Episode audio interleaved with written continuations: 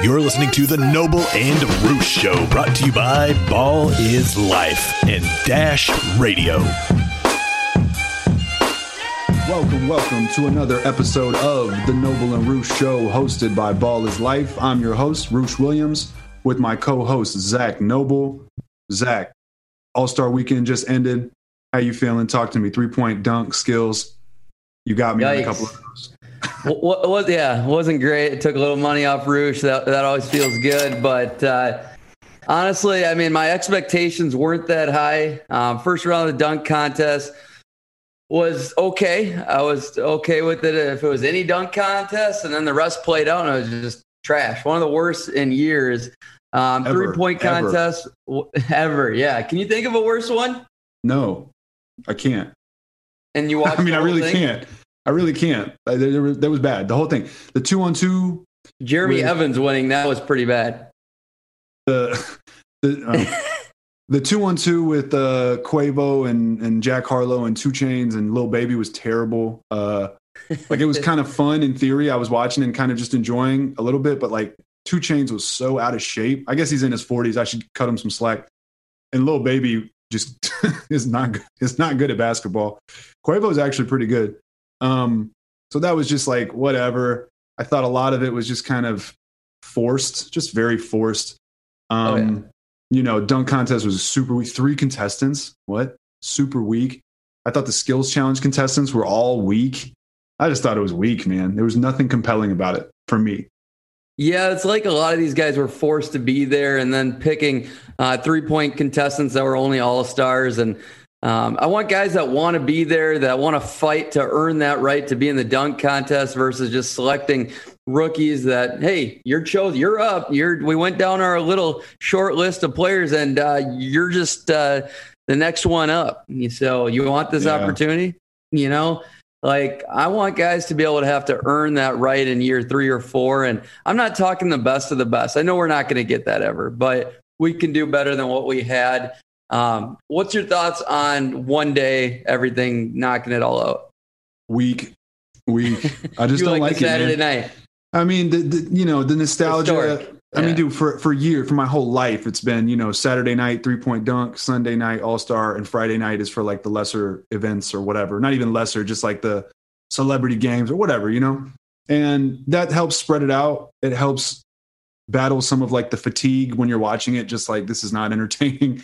And then it's just gotten to a point, in my opinion, where there used to be a lot of prestige surrounding the events and that's no longer the case right? Um, kind of like the reverse of the olympics right? The olympic teams used to be like college guys and then it started to become a prestigious thing that guys wanted to, to participate in. And this has kind of turned into the opposite right? Three point contest dunk contest at least as far as i can remember. I mean you, you used to have jordan and dominique wilkins and you know just vince carter like guys that could premier names participate Yep. and No, it's now gotten to the point where that's not the case. And the all-star game itself and like look man i, I am totally a proponent of not getting hurt in a meaningless game. So Yeah. i don't blame the players for dogging it in the all-star game.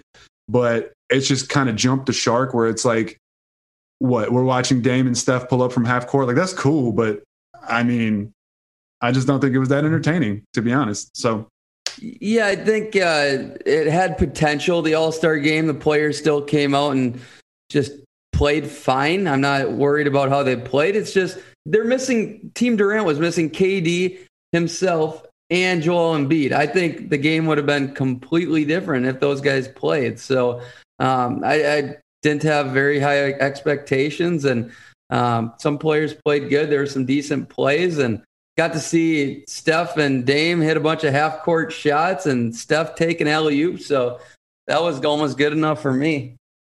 Yeah, I mean, it used to have a feel of like a Globetrotter or like uh, a Rucker Park game, you know, guys just showing off their skills, having fun. And that's what I like. Well, Um, last year it, was phenomenal. but it, it felt this time, it felt like Oh, it was less. Yeah, it just felt less like a Globetrotter Rucker Park type game and more like a one on one, like who, who can hit the most threes first type game, you know? No, So I, I- fair. I completely felt the same way. And um, the guys didn't want to be there. Most of them didn't want to be there. Um, it was just basically a Marshawn Lynch um, meme all over again. What's that? I'm, I'm, just here so I don't get fined. Exactly. I mean, I just felt like that the entire time. So, any players that um, throughout the game that surprised you, that played better than you thought they would on that stage, looked like they belonged? I'm actually surprised that that uh, James Harden made seven threes. He usually kind of just doesn't really he doesn't really stand out in the All Star games. Um, but he had a, he had a good game. I mean, Dame was going ballistic, you know, Dame and Steph just dropping those long threes. I think I always think that's cool. I know earlier I said it's not entertaining and it's not after a while. But um, but yeah, I mean they just showed out, you know. So shout out to them. Um Zach LaVine and Jaylen Brown. I thought they had some flashes. Yeah, yeah.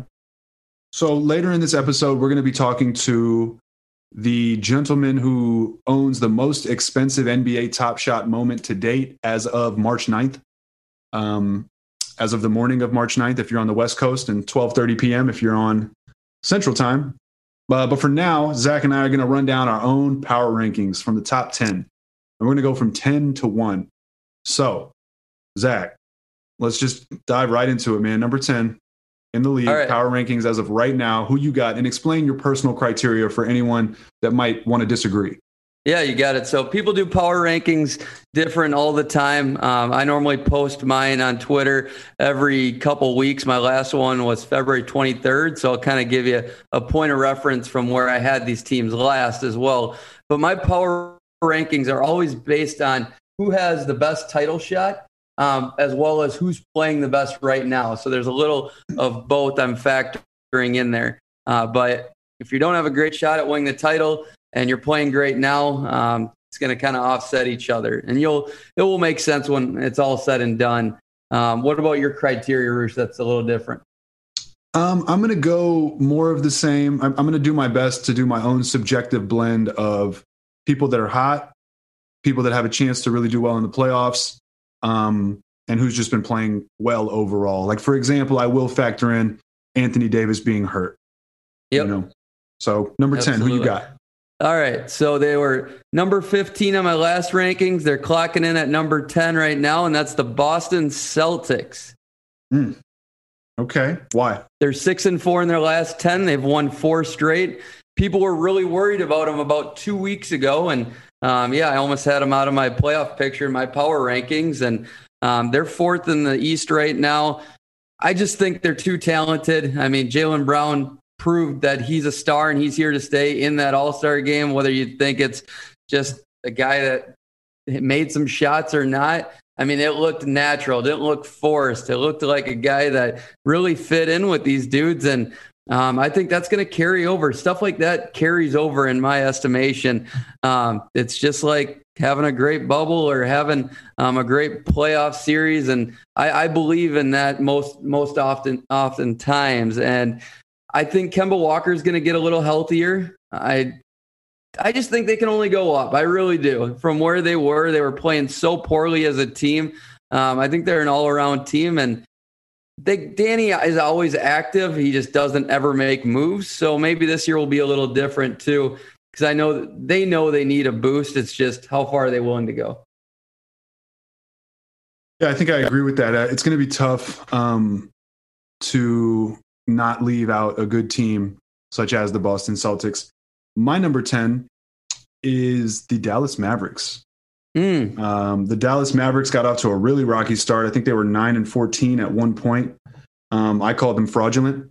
but yeah, uh, they are they are eight and two in their last ten. Kristaps Porzingis is back. Uh, they've won three in a row, and they just have that feeling to me, man. Like they're, they're about to get hot. They've been getting, they are hot, and I think they're going to continue to be hot. Um, and anytime you have a player as good as Luka, you've always got a chance to be a threat in the playoffs. I'm not saying the Mavs are going to go all the way, but don't be surprised if they get hot and maybe pass up these teams like Portland and Denver um, and put themselves in position to win a playoff series. No, I can accept that. Um, I have them 13 currently, and I had them 16 uh, in my last ranking. Uh, I just don't see the the team cohesiveness as it was last year. Um, a lot of a lot of cloud re, uh, revolving around Kristaps Porzingis right now, and I think there's a chance he's traded. And um, there's a lot of rumors swirling there. Um, it seems like their front office is in disarray around um, Kristaps camp a little bit. Uh, but again, I mean, that's all of just reports I'm reading and shit I'm hearing. And so it could be completely wrong and they could be just completely fine. And they keep surging here because um, they've been playing decently the last couple of weeks. What are they like? They're eight and two. Okay, they're eight and two in their last ten. They've won three straight. Like they're looking like the Dallas everybody expected them to be at the beginning of the year. Don't you think?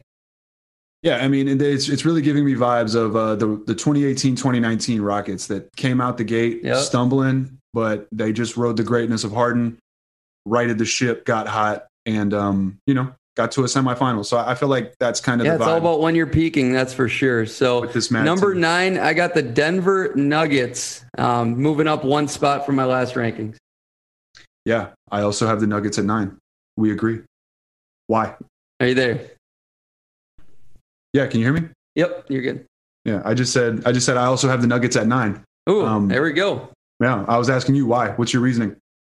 Um, honestly, I just it's nitpicking from here on up. Okay, I, I for me, it's mainly the teams above them. I think all have probably a slightly better shot, besides maybe two or three teams I'm going to mention, um, at winning the title. Uh, Denver's all about um, mainly where they uh, can win a title. I just don't believe they are as good as a team as last year. Of course, I mean the records and standings say otherwise. They're only six and four in their last ten, but they've won four straight, so they're starting to heat up as well. Um, a lot of people aren't talking about Jamal Murray. Okay, Jamal Murray has had a phenomenal year and it's a career year. Uh, people are like he should have been the All Star he was in the bubble, but the West is loaded. This league is loaded. Jamal Murray is an all star player in my estimation. He's shooting damn near 42% from three right now, 22. He's averaging a lot of career highs in about five to six different categories rebounds, assists. Um, I just think it's the rest of the team. I mean, losing Jerami Grant, it's taken a little longer for this team to come together, and Michael Porter Jr. Um, has been a bit slower. Uh, got anything to add on Denver? Yeah, just you know, the reason that I don't have them higher, given how awesome Jokic has been playing and how great Jamal Murray can be, is what you said. They lost Jerami Grant. I just don't think they fixed what they lost. I think defensively they're average. I think they're 14th in the league right now.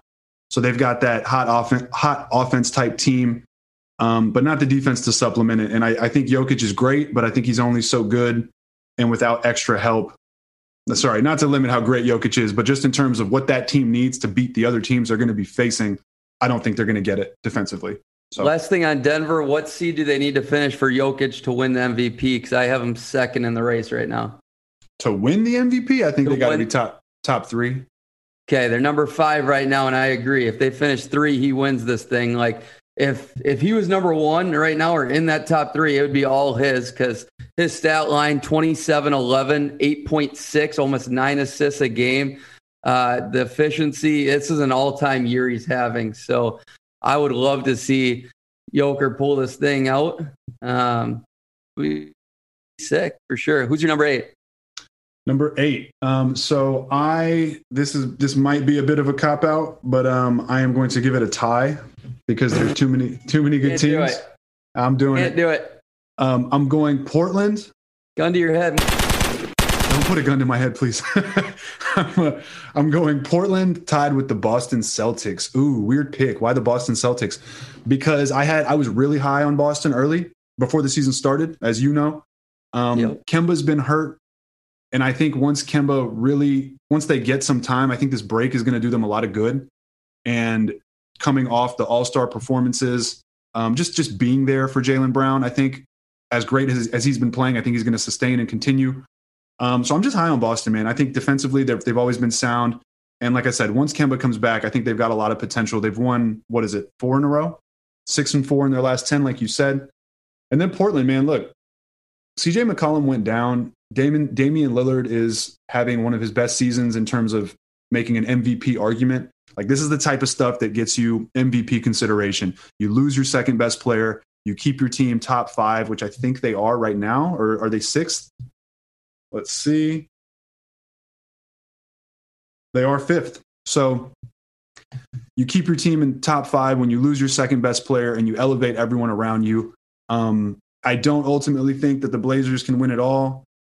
Uh, I'm not even sure if they can make the Western Conference Finals, to be honest. But yeah, I do think that they're the way they've been playing um, deserves at least you know top ten consideration. What about you, number eight? All right, so one quick footnote: Kemba Walker, his last ten games that, and he's played the last ten games. Um, he's only off 16 field goal attempts. He's averaging 22 points, five assists, four rebounds, a steal, half a block, and his splits are 43, 42, and 93 from the line. Kemba Walker's coming back strong, people. Yeah, he is, man. I'm saying like Boston's a good team. They got top end, top end talent at the top, and if Kemba can come back and beat Kemba, they're they're not going to go down easy. So absolutely. So uh, Portland, I actually have them at number 11. Uh, definitely can accept where you have them there. I think Dame is that good right now. He's playing like a top five player. He's got a chance to win MVP as well if he was able to find a way to get in the top three. His stat line is right there as well. Um, I would love to see a guy that I think is only going to have one or two seasons like this um, with him and Jokic. Um, Embiid, it's all about his health. I think he's going to be this good for a while as long as he's healthy. Uh, but with that said, my number eight is the Miami Heat, and they've mm. moved up five spots for me recently. Mm. I don't have Miami in my top 10. Um, wow. A lot of people might disagree with that. I just, I think they're going to get hot. I think they're going to climb the rankings, but I don't think they're going to get any higher than number four. Um, four in the um, East. Four in the East, right? And so at that point, I don't know. I, I just, I'm not a believer in Miami right now. Maybe I'm wrong. Um, I think they're a good team, but the East, I just don't think anyone in the East has a really legitimate chance outside the top three with an outside chance for Boston at this point. No, that's um, fair. Uh, Miami's seven and three in their last ten. Jimmy Butler is almost averaging a triple double right now. Uh, it's incredible. The last 15 games or so he's been playing. It's, it's night and day that with Jimmy Butler in that lineup, obviously, and uh, Kendrick Nunn and Tyler Herro are starting to play much better as Jimmy Butler's been back as he opens up spacing and just the playmaking and creation he does for this team, but also gets them to lock in more on defense. Um, so they've climbed up and uh, they, they, were hovering around like 7 10 defensively. And now I think they're working their way back into the top five with Jimmy Butler back. Yeah, I mean, they're just, I'm just docking them. I have to dock them for for being poor. Maybe I'm being inconsistent, but it's just there's too many teams um, to go through. But I mean, they're they got a losing record in their conference. They're one of the only two teams in the playoff race right now in the East that has a negative point differential. Not to make too much of a stat like that, Portland also has a negative point differential by less than half a point. Miami's is by a point and a half, a little bit more. So I don't know. They got to do a little bit more work to convince me. I, they definitely can. They're definitely good enough. Um, I just at this point in time, I have trouble seeing them overtaking the current top four. At least, definitely the current top three in the East, and overall the current top four in the East. Yeah, I think um, one thing that benefits Miami and Denver, their slow pace they play off is almost like the playoff pace of the game of basketball, and I just think it translates way better into the postseason. Yeah, I mean, you could be right. I might be hating on Miami. Um, they've just been underwhelming for most of the season, and I understand Absolutely. the COVID That's stuff no and, and, all that. that. Yeah, and, and I understand all the COVID stuff, and it's all valid. COVID nineteen. That's just uh, as we stand. That's my look on it. Um, number seven. All right, number seven is going to shock a lot of people. It makes it look like they didn't deserve three All Stars, but the Utah Jazz, they were number four in my last rankings. They've moved all the way down to number seven for me. And I mean, they're just, the last week has been really bad for them. And other teams are getting much better. I, I think the Jazz will be fine in the long run. They're still number one seed in the West, but they're six and four in their last 10, and they've lost two straight. I think the Jazz are going to start evening out. I will be surprised, to be honest. I mean, if they keep out like an all time pace like this, um, record wise, I don't think they get anywhere close to um, 63, 64 win pace um, that they were at, uh, if you translate it to 82 games, obviously. Uh, But the Jazz, I mean, they're legit. They're going to be good. They're like a legit second round team. uh, shout out LeBron taking shots in the All Star draft. Um, they're fun. They're gritty. They're not going to be an easy out by any means, but I think seven is very fair and reasonable for what they are. Yeah, I don't I don't blame you for that. Um, I have the Clippers at seven because wow. they are four and six in their last ten. They've lost three in a row, so I just have to dock them for that. I think their ceiling yep. is higher. Their ceiling is higher than seven, but given given how stacked the West is, um, and again given their recent play, I think seven is fair. Also, they have a lot to prove in the playoffs. Um, and it, early on, it looked like they had really addressed all their issues. Um, and now they're starting to stumble a little bit. So that's why I put them at seven. I, I, could see Utah there, but I give Utah just a slight, slight bit more credit for what they've actually accomplished up to this point. What is the said, worst? What is the worst type player um, that would boost the Jazz into being an actual legit contender? The worst type of player? Yeah, worst type of player. I'm not asking for a name necessarily, but a type of player you think that would get these guys over that hump. Or is it just all star talent? Yeah, I mean, they have everything. They're just missing, not that they're missing, it just remains to be seen if Donovan Mitchell is that guy. I think um, he is. I think he's good enough, but he's not, you know. When, I, I, don't think the rest of the team is. Well, when he's going, when you're going up against the LeBron James of the world, Kawhi Leonard's of the world, you know, these types of teams, I just feel like Donovan Mitchell is not, you know, he's not that that good to to oh, edge yeah. those types of players. But they are a solid second round team. They could even mess around and make the conference finals based on the seeding if they get good seeding. Um, but yeah, I don't know. They're, they're just a very well rounded team, but they're missing that extra boost. So I don't know what they could add. You know, another perimeter defender, another shooter. You know, I think they've got every every piece you need except for that elite elite top talent that always seems to win out and make the finals. Fair. But with that said, that's why I have them at number six. Um, mm. I have the Jazz at six, so they're twenty-seven and nine. They have been stumbling as of late. They're six and four in their last ten. They've lost two in a row. Um, they do have the best point differential in the NBA. Again, not to make too much of a stupid stat like point differential, but you you do have to give them credit. Uh, they've been thumping teams up until the last week or so. Um, and so for that reason, I got them at six, and I also have them at six for for the reasons I just stated. You know, I think there's ultimately a lower ceiling for them in the playoffs when they face some of these other teams. What about you? My number six is a team that I think they have a higher ceiling, therefore they're number six, but also they're playing way better right now. This team has won four straight and eight and two in their last 10. That's the Phoenix Suns, who I think are just scratching the surface of their ceiling. Um, yes, their regular season record is a little bit of a surprise, and that's just how uh, because of DeAndre Ayton and Devin Booker's play. Like I expect them to be even much better than what they are. It's just they haven't needed to be, and that's the thing. Like why Devin Booker was a borderline All Star, why Ayton's not getting talked about very much for improvement. It's because Chris Paul just adds a just an automatic winning um, giving you a head start. And this team is so good and so well rounded all around. Um, like Frank Kaminsky comes in and is a valuable player immediately just because Chris Paul puts you in the right place and turns you into a winning player. Um, it's, it's that easy. It, it, literally, some players are just like that. Um, Chris Paul, James Harden, they're two of them.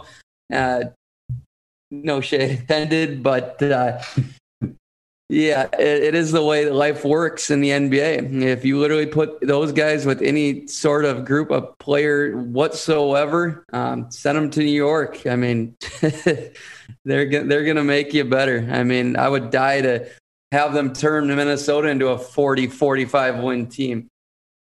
So that's your number six. Is that correct? Yes, sir. And I'll use that to go into my number five. I got to ask you real quick, though higher ceiling, the Jazz or the Suns? Suns. There we go. Same Phoenix. Page. So I have Phoenix. Assuming everyone is healthy, if everyone is healthy, I think the Lakers ultimately come out of the West. And I said at one point, um, it, it'll be the Lakers for sure. But I think the Clippers and the Suns can make things interesting. And a lot of people kind of gave me flack for that. But like you said, Chris Paul is that good. They have a lot of those young, talented pieces Devin Booker, DeAndre Ayton, Bridges is playing some good basketball. But then you get Chris Paul in there and he immediately boosts the floor. And, and the floor that you can boost, well, he immediately boosts the floor. And then he also boosts the ceiling of guys like Devin Booker who can be extraordinarily good. I think Devin Booker, if he if he gets his chance, can be better than Donovan Mitchell at the playoff level. Um, bubble performance aside, I think the bubble performance was somewhat of an anomaly. But I'll use that to go into number five, man. Uh, Phoenix, for most of the mm. reasons you stated. Um, I have Phoenix at number five. Uh, like you said, they're eight and two in their last 10. They've won four in a row. They have the second best point differential in the NBA. Again, not to make too much of a stat, but you got to give them credit for what they've done. Um, and yeah, I, I, mean, Chris Paul is always a threat. I mean, we saw that against with the Thunder Rockets. We saw how freaking good he could be in the playoffs and what he can get out of players like Dennis Schroeder, Shai Gilgeous-Alexander, both of whom respect, respectfully are not as good, in my opinion, as Devin Booker. Um, and so I'm expecting Devin Booker to really get a boon and a boost from Chris Paul being there, as with everyone else. And then you got veterans like Jae Crowder as well. So I just think they have a nice mix. Dario Saric is playing some good basketball. I think they have a nice mix of guys that could really, really make it tough for some teams in the playoffs. Um, Devin Booker, Donovan Mitchell. Booker. I'll take Booker. All right, me too.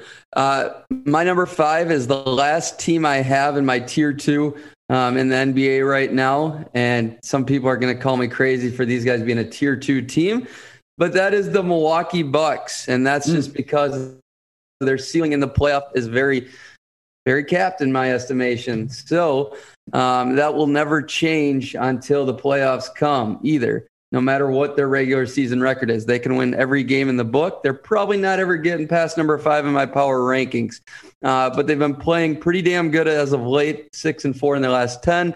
Um, they're they're rolling at home this year. They're 14 and five at home. On the road is a different story. Eight and nine on the road. So they got to figure stuff out when they're um, trying to keep home court advantage because I think home court's advantage is going to actually mean more than I thought at the beginning of the year because I think fans um, will start populating the, the arena sooner than later here. Yeah, I think home court advantage will matter. Um, and like in the bubble, everything was the same, so it didn't matter. But even that little, just that little help of shooting in your own arena, um, and just being home, you know, like in the bubble, they were all at the resort, right? Mm-hmm. But you know, if you're playing a playoff game in Milwaukee, like they're at their house. And I think that is going to make a difference, at least to some degree. Last um, thing about Milwaukee is this is the worst defense they've had in Mike Budenholzer's tenure. So that's a big deal uh, for a team that went out and got more defense than Jrue Holiday and a Bobby Portis types. And well, to that looking- to that effect, I have the Bucks at four. Okay. Um, because and I'm I'm high on them, not necessarily super duper high, but I am high on them because Jrue Holiday I think missed what eight games, something like that. Look that up for me. I think he missed eight yeah, games. They, right they, had here. a five. They had a five game skid. They lost five in a row when Jrue Holiday had the COVID protocol stuff hit. Yeah, and they're still yep. they're they're still 10 just total. Two, 10, okay, so he's missed ten total games out of thirty six. So almost you know almost a quarter of the season, more than a quarter of the season, almost a full third of the season. Um, that matters. Two, He's balling this year too, and it does, especially for their perimeter defense and to address one big thing they need, which is additional playmaking in in the you know in the crunch in the playoffs. And they're just two games out of the first seed in the East. So despite all that, they're still in the hunt. They're still in the mix, and I do like some of their bench additions that they made for the playoffs. So so that's for me. Milwaukee's number four. Um, what about you? Number four. Uh, Jrue Holiday, highest three point percentage he's had in seven years. So that's saying something. Uh, my number four is my the end of my tier one right now, and really these guys. I mean, they were number one uh, for the longest time up until the last few weeks here, and that's the Lakers. Um, they're down from number three in my last rankings, but Lakers are sliding right now. I mean, AD's been out for a while, and LeBron, I don't think is pushing too hard because he knows they had a big enough head start and um, it's it's acceptable right now. So get it out of the way now before AD comes back, and you need to give it your all. Uh, but they're three and seven in their last ten. They've lost two straight. Um, their differential is dwindling there, Roosh, and uh, yeah, it's just this team. I just think they're coasting right now. I, am not I'm not worried whatsoever. Uh, but I mean, if home court's going to matter, they, they could fall out of home court real quick before AD gets back in two, three weeks. So I I have the Lakers um, at number three. You picked them at four. Yep. So I have them at number three. Um, and I'll piggyback off what you said. The reason that I have the Lakers so high and the Clippers so low, relatively, despite the fact that they're both skidding, like you said, the Lakers lost two in a row, three and seven in their last 10. The reason for that is A, Anthony Davis has been out, which is quite enormous. Uh, B, similar to the Bucks, despite all of this, they're still in third place. And C, like you said, man, they're coasting. They're just chilling. They don't have anything left to prove, unlike the Clippers. Uh, betting against LeBron James is just not a good idea ever. It's hard for me to put a LeBron James led team out of the top three uh, because I know at the end of the day, like we said, we're factoring in playoff hopes as well. And they're coasting, man. Even if they don't get home court advantage, they might end up, you know, playing the playing the Clippers and technically still having home court advantage. so, um, so yeah, it's just hard for me to put the Lakers outside of number three. I, I put them at three because of all the reasons we listed, and they are coasting and they are skidding. But despite all that, when LeBron decides to turn it on, they will turn it on. Who do you have at number three? At number three, I have the Clippers, and that's basically because AD is out. Um, at the end of the I, at the end of the day, I still think the Lakers have a way better shot at winning it. Um, Clippers, I just need to see Paul George finishing second round series strongly. That that's going to be they're kind of they're a lot like the Bucks in my estimation, even though Kawhi is the peak of those teams and the, up, the upper echelon tier there, and that's what's going to always any Kawhi team's always going to be in my tier one. That's for sure. Uh, but yeah, Clippers. They're I just I I don't know about the Clippers. I think they need they need to go get Kyle Lowry. They need to go get a point guard that can score. I, I really think they need a scoring guard, um, and not named Lou Williams. Yeah, I, I, agree. If they could get if if they're able to flip the right pieces for Kyle Lowry, then watch out because that would be an incredible fit.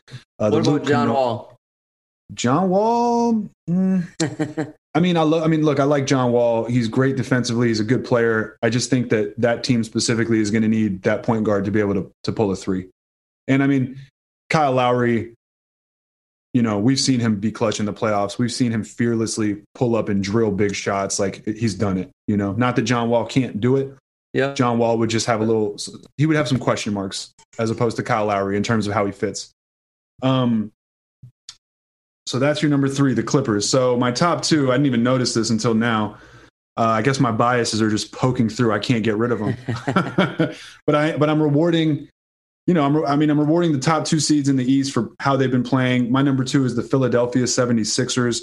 They have the front runner for MVP at this moment in time. Joel Embiid is playing the best basketball of his career. Yep. Speaking of home court advantage, they're 16 and three at home. Um, you know, it, it's really hard to knock what they've been doing. And yeah, I mean, I, I think the East is going to come down to Philadelphia and Brooklyn. Um, again, I put the Lakers at three because they've just been skidding with injuries. Otherwise, I'd have the Lakers either one or two. But Philadelphia takes that two spot for now. Um, yeah, I mean, I think they're legit. I think they could make the finals. I think they will make the conference finals if they're healthy, unless Milwaukee has something to say about that. What about you? We finished the exact same way. I mean, Philly's up four spots since my last rankings. Uh, a big part of it's Seth Curry and Tobias Harris they, they're exactly who they've always needed those guys to be, and the players around Simmons and Embiid, and therefore I think they're being underrated right now, and that's just because top end talent in Brooklyn um, is getting overshadowed. But the depth of this Philly team is insane, and those two make that four-headed monster. I mean, they really do. I, I think they're that important to this team, and they can take uh, the Sixers as, as far as they Embiid stays healthy, really, and they have what they need to win. Um, I truly believe it. At the end of the day, if they don't win, it comes down to Embiid and Simmons not being good enough or not being healthy enough. Um, it's not because I mean Brooklyn's top talent. It would be Brooklyn's depth, and then because uh, Philly's got a complete team. They do. I mean, they play great together. Their defense is phenomenal. It is what it is. I mean, Brooklyn's my number one because I think they have a slightly better title hopes. But I do want to say Brooklyn right now, James Harden is working his way into the MVP case. I can't say it enough. His last 11 games, he's averaging 27, 11 assists, nine rebounds, while shooting 51, 45 from three, and 82 from the line, which that's weird. This is like the lowest free throw percentage he's had in a long time. Oh, he's not going there as often. So that's true. He, he has less attempts to perfect that percentage, and he's probably just in, in less of a rhythm compared to like the last decade of his career almost. Um, and I'm with you. Brooklyn is number one. Uh, the reason I have Brooklyn number one is their top end talent is the best in the league. Their big three, I think, is the best in the league, only rivaled by LeBron and AD when they're both healthy. But just by just by sheer numbers, they got an extra guy. So I'd say their top end talent is best in the league. They're nine and one in their last ten, and I don't even think KD's has KD played. in How many of those games has KD played in? I don't know, but not many of them, and they're still nine yeah, and one. Like like um, five ten with Harden. Yeah, right. And so they're I mean they're coasting, and they just added Blake Griffin. Who knows how that's going to play out? Who knows how he's going to fit? But you know, worst case scenario, you just don't play him. Best case scenario, he contributes, and he's you know you got a former superstar who's a contributing role player. So they check all the boxes. I mean, I I've been saying it since the trade. It's a it's going to be a Brooklyn Nets Los Angeles Lakers finals, barring people getting hurt. Um, and I okay, mean, say Philly and Brooklyn are both at their peaks. What needs to happen in order for Philly to win? What needs to happen is they need Tobias Harris to continue being the Tobias Harris he's been this season. And if you listen, man, if you go back and listen to the episode Zach and I did previewing, I think the Eastern Conference, the the Eastern Conference with David Thorpe, I, I told you, man, Seth Curry was going to be huge because Philadelphia needed that shooting. They needed that like elite sniper type shooting, and they got it with Seth Curry. He's been he's paid enormous dividends. Shout out to Daryl Morey for doing that, and also Danny Green, man. Look, defense can still win. Defense does still win uh, championships and playoff series. And so Philadelphia is just better coached overall. No disrespect to uh, God, what's his name, Brett Brown. Um, Danny Green comes in and gives you veteran defense, gives you been there, done that cliche stereotype type of shit. But at the end of the day, you need it, right? He hits. He's, he's the quintessential three and D player. He's been there. He's done that. Uh, he's won what three different titles with three different teams, I think. Um, you know, and now he brings that over to Philly, right? And then one of the things that they've always lacked, at least in the in the Embiid Simmons era, is that tertiary scoring. Um, and you've got Shake Milton, who's been playing pretty well. You've got Maxey, who can do a couple things for you. So they just got more options. You know, they just got a little more firepower, more options, a better Embiid, a significantly better Embiid, as if that was possible. Uh, a more a more durable and reliable Embiid, and they've still got a good defense. So Philly could win it. Um, Couple final questions. If Kyle Lowry gets shipped to Philly, would you have him ahead of Brooklyn? I'd have them neck and neck. Ooh, I love it. Now, Blake Griffin, what if you were to guess, gun to your head, what percentage of his peak do you think he will be? Because I think he was storing a little bit from Detroit, but he was god awful. Um, he's literally a seventh, eighth man type guy uh, to start the year in Detroit. But I think if Brooklyn gets literally 75% of peak Blake Griffin, that's a big old W. Man, oh man, did those guys break down some NBA power rankings or what? How about that disappointing All Star break, huh? That's right. All sorts of hoops talk going on here. Let's shift gears a little bit as Noble and Roosh talk about the hottest commodity in the game today. That's right, NBA Top Shot with Jesse Schwartz. Coming up next. This podcast and episode are brought to you by Ball is Life Dash Radio. Today's special guest on the Noble and Roosh show, hosted by Ball is Life, is my man Yo Jesse on Twitter. Uh, I'm sorry, Yo Dough on Twitter. Y O D O U G H. Yo Dough, your money going to my man Jesse. Uh, Jesse is currently the owner of the most expensive NBA Top Shot moment to date. Correct me if I'm wrong on that, Jesse. But um, Jesse, talk to us a little bit about yourself, man. Where you from? How you feeling? What's good? I'm feeling good. Happy to be here. Good to meet you guys. Um, I'm originally from Canada, from Montreal. I live in LA now.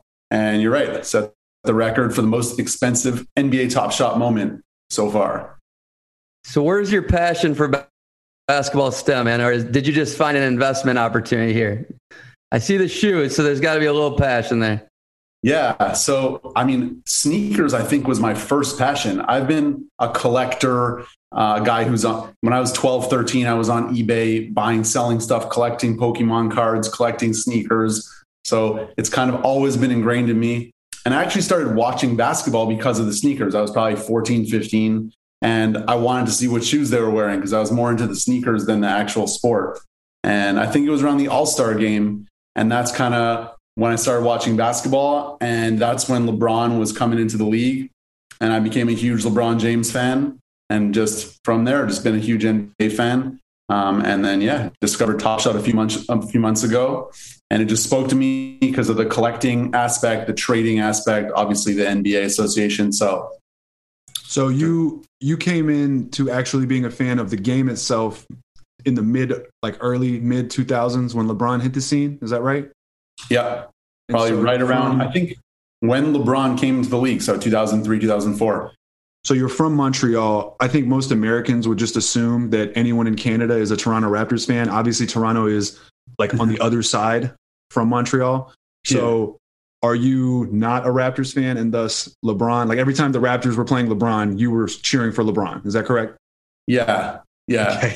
I just, okay. you know, it's funny. People always say if you switch teams, you're a bandwagoner, but I, I think it's yeah. the, kind of the opposite. I'm like, I'm a LeBron James fan. I want to watch this guy play the longest in the season. This is the guy I want to root for. I don't have any association to a team or a logo. It's it's the guy behind in the jersey. So I've just been rooting for LeBron wherever he is. So what? You, oh, go for it. But I will say it was dope to see the Raptors win a championship because that's for Canada. That's the whole country coming together. So I was definitely rooting for the Raptors that year, and that was awesome.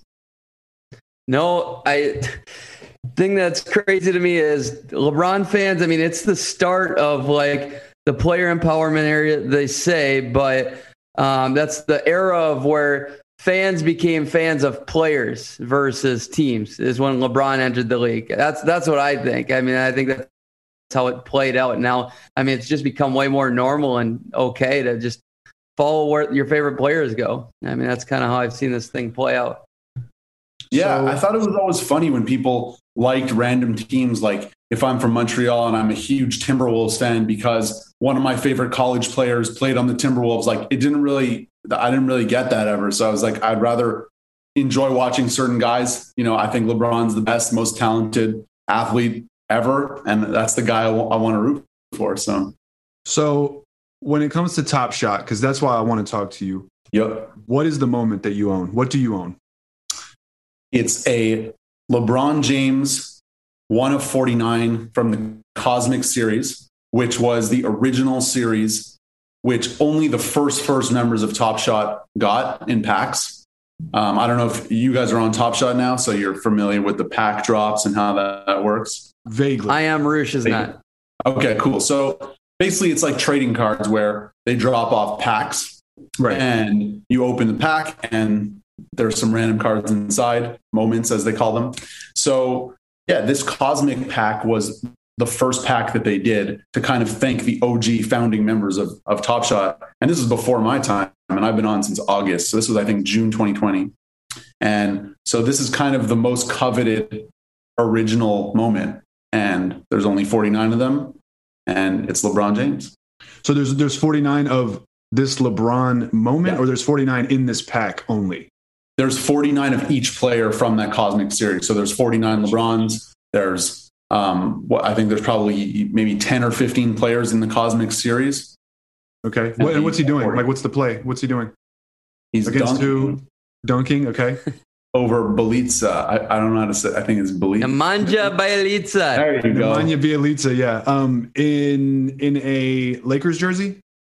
Yes, it's fr- so Top Shot came out less than a year ago, so the first plays are from the 2019-2020 season. Season, got you. Okay, um, and what did you pay for it? Two hundred and eight thousand dollars. So, what USD? made you think that was a good idea? well, we'll all find out in a few years, I guess. Hell yeah! So, with um, that said, what is your short and long term strategy? I guess. Yeah. So obviously the headline sounds crazy. Dude spends 208,000 on a highlight. There's actually a lot of context to it. Like I said, I've been on Top Shot since August. So got in really early relative, bought some stuff, sold some stuff, um, seen the prices go wild, seen so many more users come in. So it kind of built up to that point where I understood the value of something that's $208,000 on this platform. And to me, it's worth seven figures right away. So it was a huge steal. So even at, even though it set the record, it was great value in my opinion. Yeah, I mean, I've seen people make like you know a couple hundred bucks on random, like a Malcolm Brogdon three or something like that, right? So I would imagine a LeBron James original pack dunk is very valuable. So I I would guess it'll pay off. Personally, I did not see the vision of Top Shot. It was presented. Top Shot actually came to me to be like a uh, what do you call it? An influencer, a promoter. I don't know, someone who helps promote yeah. their their product and they were going to give you like you know access to like uh like you get a free moment or something like that yeah and i'm just not a commission sales type guy and i just didn't see it. So i missed the boat on that. However i think they've since paused all those all those programs because they don't need people to do that anymore with the success it's having. So i guess i'm not that uh, upset at missing the opportunity. But it seems like this has taken off primarily because the nba has a hand in it right? Like the nba's in on it. They're promoting it. They are pumping the value. Um, when you purchased the moment that you got, was that the case? Like, was the NBA in on it? Because in August, man, it wasn't taken off like that yet. It was still like really in its infantile stages, at least to me. Yeah. So I mean, the NBA it's a, it's officially licensed by the NBA and the NBA right. Players Association. So they have the rights to use the teams, the players, all that. Obviously, the NBA really hasn't promoted it at all until this All Star Weekend when they I think they announced the rookie sophomore lineups through Top Shot officially, and I I think that was the first official push from the NBA itself. Well, they, they have players. The players are like, "Yo, I'm giving away a free moment," yeah. or "Yo, do, you know." So like when I say they're involved, I mean to that to that capacity, right? Like the players are in on it, tweeting about it. You got I think Mark Cuban was tweeting about how he got his, you know. So like yep. the the figures involved. I don't know if that's if that's paid by them or if that's like strategic because I know originally they had a couple players like Tyler Herro promoting it. And he was, it was very like transactional. He was posting like hashtag ad, go look at NBA Top Shot. And that really didn't move the needle at all because he was doing that probably since November or something. And then it's really only recently when you have guys like Josh Hart, Terry Rozier, uh, Damion Lee, and it seems really organic. Like, I mean, I don't know how what their arrangement is, but they're coming on just being like, "Let me open some packs." They're waiting in line for packs, and they're like, "Let me get these moments from you. You know, buy this from me. I'll get you a jersey." And like that really exploded it. But it's interesting because they did do do a marketing push early with Tyler Herro. I think with maybe Javon McGee, and like nothing really happened. I'm surprised these dudes aren't being incredibly reckless with this and just driving this price the prices up and trying to have the most expensive. Memory and all that shit. yeah. Well, wait for the big the big dogs to come through. The guys who are making forty five mil a year. We'll see what happens.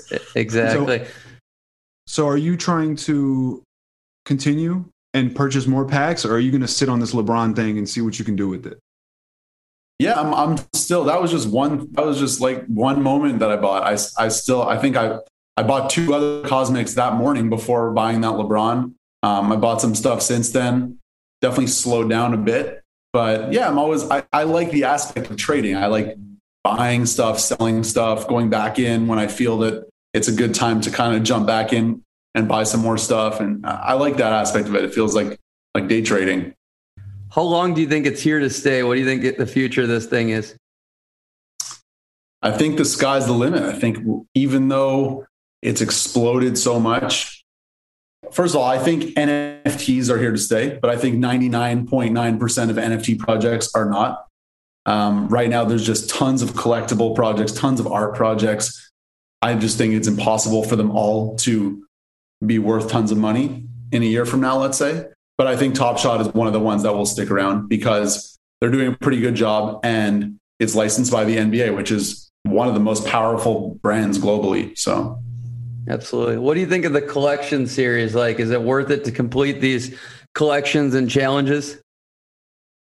The challenges, it's really tough to say. Um, early on, I was doing the challenges. Obviously, it was way cheaper and ended up being a very positive ROI because everything went up so much. So it basically just forced me to collect extra moments that I never would have bought. And then I got the challenge reward, and then everything, you know, went 10x from the other ones that I bought. So yeah. it was great, but that's not a strategy. That was just luck to get in the market early. but at this point, the prices are so high for the moments to collect. And then it's sort of weighing like, I think the other day, the James Harden Holo Challenge would cost about 120,000 just to collect the pieces to get that. and then you kind of look at it like, okay, how much is the James Harden worth? Is it anywhere near a 100 grand? Probably not. Um, so you, you got to weigh it. I mean, it, it just depends on the timing. I remember one of the ones right before this explosion of users was the Steph Curry Holo, uh, Steph Curry Metallic Gold Challenge. And at the peak of that, all the pieces to collect cost $16,000. And when the Curry hit the market, it was only 6,000. And those $16,000 of pieces, I think were down to about three or four. Like they, they went way down. So it really wasn't worth it for the people who spent 16 and then sold right away. Obviously, if you waited it out, that Curry's now worth 30 grand or whatever, and it's worth it. But it's all about timing.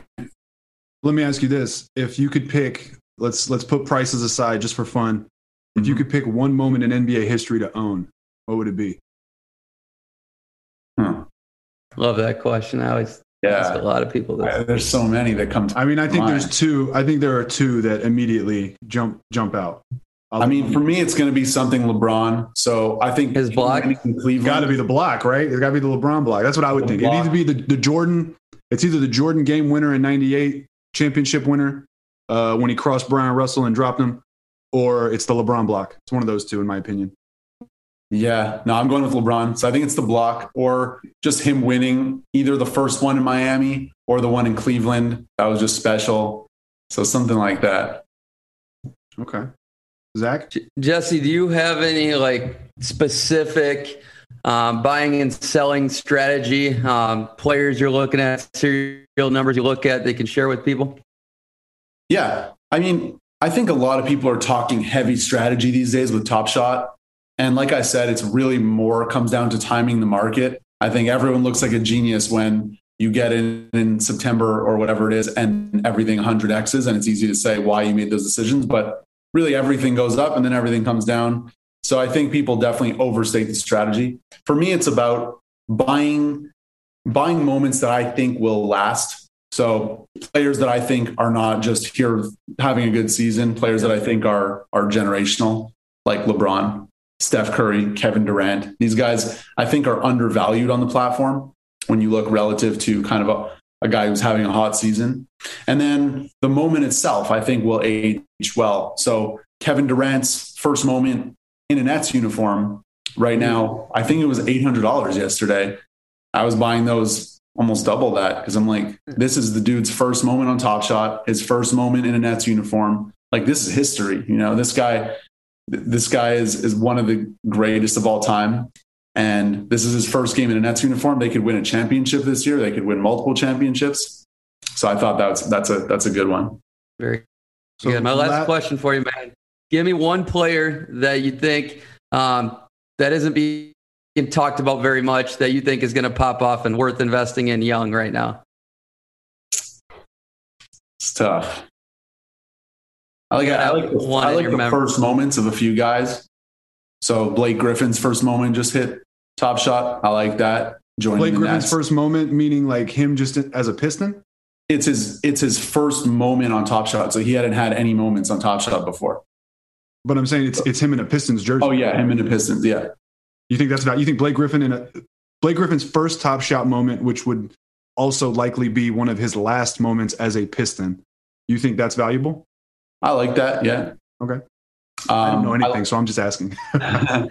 yeah, to me, I, if this lasts 10 years, 20 years, there's going to be, you know, 500 different LeBron moments. Which one's the most valuable? It's the original one. So that's how I kind of look at it. Um, but yeah, I like I like Damion Lee.